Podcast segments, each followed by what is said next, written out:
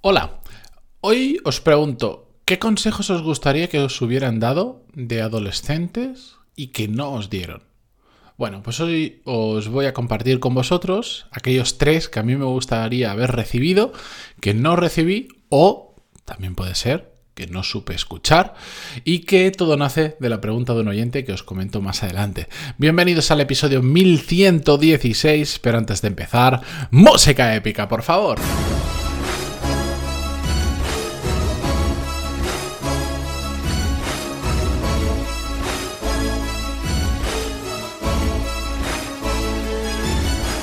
Muy buenos días a todos, bienvenidos, yo soy Matías Pantaloni y esto es Desarrollo Profesional, el podcast donde hablamos sobre todas las técnicas, habilidades, estrategias y trucos necesarios para mejorar cada día en nuestro trabajo.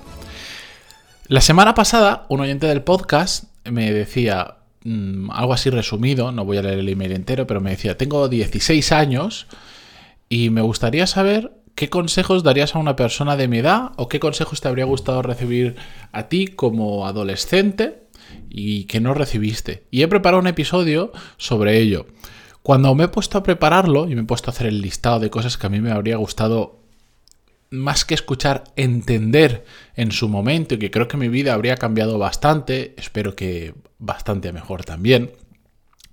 He hecho una lista demasiado larga. Así que hice el ejercicio, como hago muchas veces, decir, todo esto es interesante, pero tienes que elegir solo tres. Uno, por hacer ese proceso de síntesis eh, que te obliga a quedarte con lo más importante, o por lo menos para mí lo más importante. Y dos, porque mm, poner mm, tantas cosas en un episodio, pues nos saldría un episodio del podcast de una hora aproximadamente como poco. La cuestión es que os voy a compartir, como digo, estos tres consejos que a mí me habría gustado escuchar en su momento y que creo que coincidimos con que a muchos nos, va, nos habría gustado recibirlos también. Esto sobre todo para mí es una forma de aprender a lo que también tengo que transmitir ahora que tengo a alguien a quien transmitirle todo esto cuando, cuando llegue el momento. Así que es un, un, ejercicio para mi yo de dentro de unos, no sé, 15 años aproximadamente. Bien, el primero que a mí me habría gustado recibir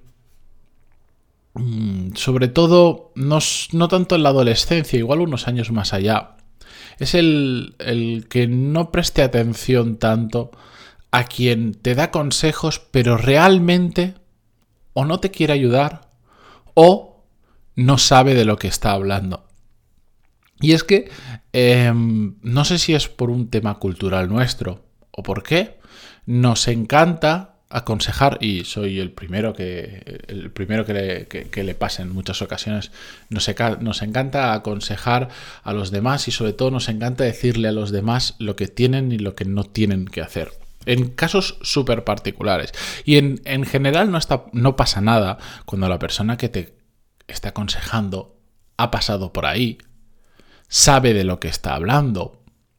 O además de eso, tiene una intención muy fuerte con ayudarte. Porque aquí ah, hay que discernir, muy bien entre quien te quiere ayudar y quien no es que te quiera hacer daño, pero, pero lo hace porque, porque igual está ocultando con eso algún miedo que esa persona tiene, alguna frustración, etc. No lo hace a malas, pero tampoco lo hace realmente para tu bien, sino para su propio bien en cierta medida.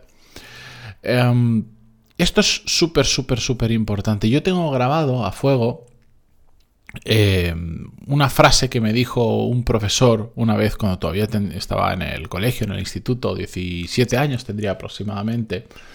Más que grabado a fuego la frase exacta, el, significado de lo que me quería decir, no recuerdo las palabras exactas. Em, pero él me dijo algo así como tú jamás te vas a poder yo en ese momento ya estaba pensando en hacer arquitectura y él me dijo, tú jamás te vas a poder dedicar a la arquitectura porque no tienes visión espacial, no me acuerdo qué me dijo. Y curiosamente, pocos años después estaba recibiendo el título de, de haber terminado la carrera de arquitectura. Que es una tontería, pero al final cuando vas viviendo este tipo de experiencias, te vas dando cuenta de que no tienes que escuchar a ese tipo de personas que no te quieren ayudar con sus comentarios. Probablemente esta persona, que era el profesor de dibujo, lo que estaba mm, proyectando era su frustración por no haberlo podido estudiar él o por tener algún resentimiento en concreto o bien contra el sector de los arquitectos o bien contra mí. Era, era un personaje más que una persona muy especial. pero para mí esa acumulación, esa es una pequeña historia, de estas me han pasado unas cuantas a lo largo de los, de los años. Te das cuenta de que a veces hay que hacer un poco más las cosas porque queremos y bajo nuestra propia intuición que estar prestando atención a lo que otras personas nos están diciendo. Y tengo muchos casos de gente que con todo el cariño del mundo, todas las ganas y la intención de querer ayudarme, me han dado un montón de consejos sobre cosas que, viéndolo en perspectiva, no tenían ni puñetera idea. Y les he hecho caso en muchas ocasiones y en otras no. Y ahí, cuando ves lo que va ocurriendo después de hacerles o de no hacerles casos, te das cuenta y llegas a la conclusión, y yo me imagino que muchos también habéis llegado a esta conclusión, de que o bien porque la gente no te quiere ayudar, o bien porque te aconsejan sobre algo que no tienen ni puñetera idea, hay que saber discernir muy bien a quién escuchamos y a quién no. Que ojo, hay gente que nos tendríamos que ser eh, estar obligados a escucharles porque hay gente que sabe mucho de lo que hablan determinados concretos o gente con, con muy buenas intenciones y mucho criterio que si las escucháramos más nos iría mucho mejor. Yo mm, como creo que como todos he cometido a veces el error de escuchar a quien no debía y no escuchar a quien debía. Bien, el segundo consejo que me habría gustado recibir cuando era un adolescente era el de empujar más fuerte, el de hacer más cosas, el de, el de apretar más. Hasta que realmente no terminé la universidad o finales de la universidad, no fue cuando empecé realmente a, trabajar duro en lo que estuviera haciendo, independientemente de la profesión que tuviera en ese momento o cuáles fueran mis objetivos. Y es algo de lo que en cierta medida me arrepiento, porque sí que sé que si hubiera empezado antes, antes me habría empezado a ir mejor. Y empujar más fuerte, por ejemplo, viéndolo en perspectiva, no significaba en el colegio sacar, pasar de tener un 7 a un 8, a un 9 o a un 10, porque realmente la la relación, la correlación con las notas del colegio y, el éxito que venga después no siempre va muy ligado, que digamos. Va por el haber hecho más cosas antes, el haber probado. Yo, em, en esa etapa, entre los 14, 15, 16, 17 años, em, probé algunas cosas y me apunté a algún que otro curso. Me acuerdo eh, eh, algún curso incluso de diseño con programas que hoy en día yo creo que, ni existen. Hice algún mini curso de programación. Hice unas cuantas cosas, pero siempre lo dejaba, siempre lo abandonaba. Hasta eh, empecé a tocar la guitarra, pero no era lo suficientemente constante, ni tenía la fuerza de voluntad suficiente para realmente empezar a mejorar, em, para tocar algo decente. Con distorsión todo sonaba muy bien, pero después la realidad es que no. Eso lo he hecho mucho de menos. Lo he, hecho, lo en falta, el no haber empujado mucho antes y sobre todo, en cierta medida, fue porque en ese momento estaba muy lejos de entender lo que ya hemos hablado en el podcast en más de una ocasión, que es el, el, concepto que yo tengo ahora de ambición, que es el equilibrio entre lo que queremos conseguir y lo que hacemos para conseguirlo. Mm, tengo varios episodios hablando sobre ello. En concreto, hace mucho, en el episodio 158 hablamos de la ambición. En el, 1030, el 1033, eh, donde hablaba, hice una miniserie de cómo iba mejorando algunas de mis habilidades. Hablé muy en profundidad de cómo hice para mejorar mi ambición a lo largo de los años.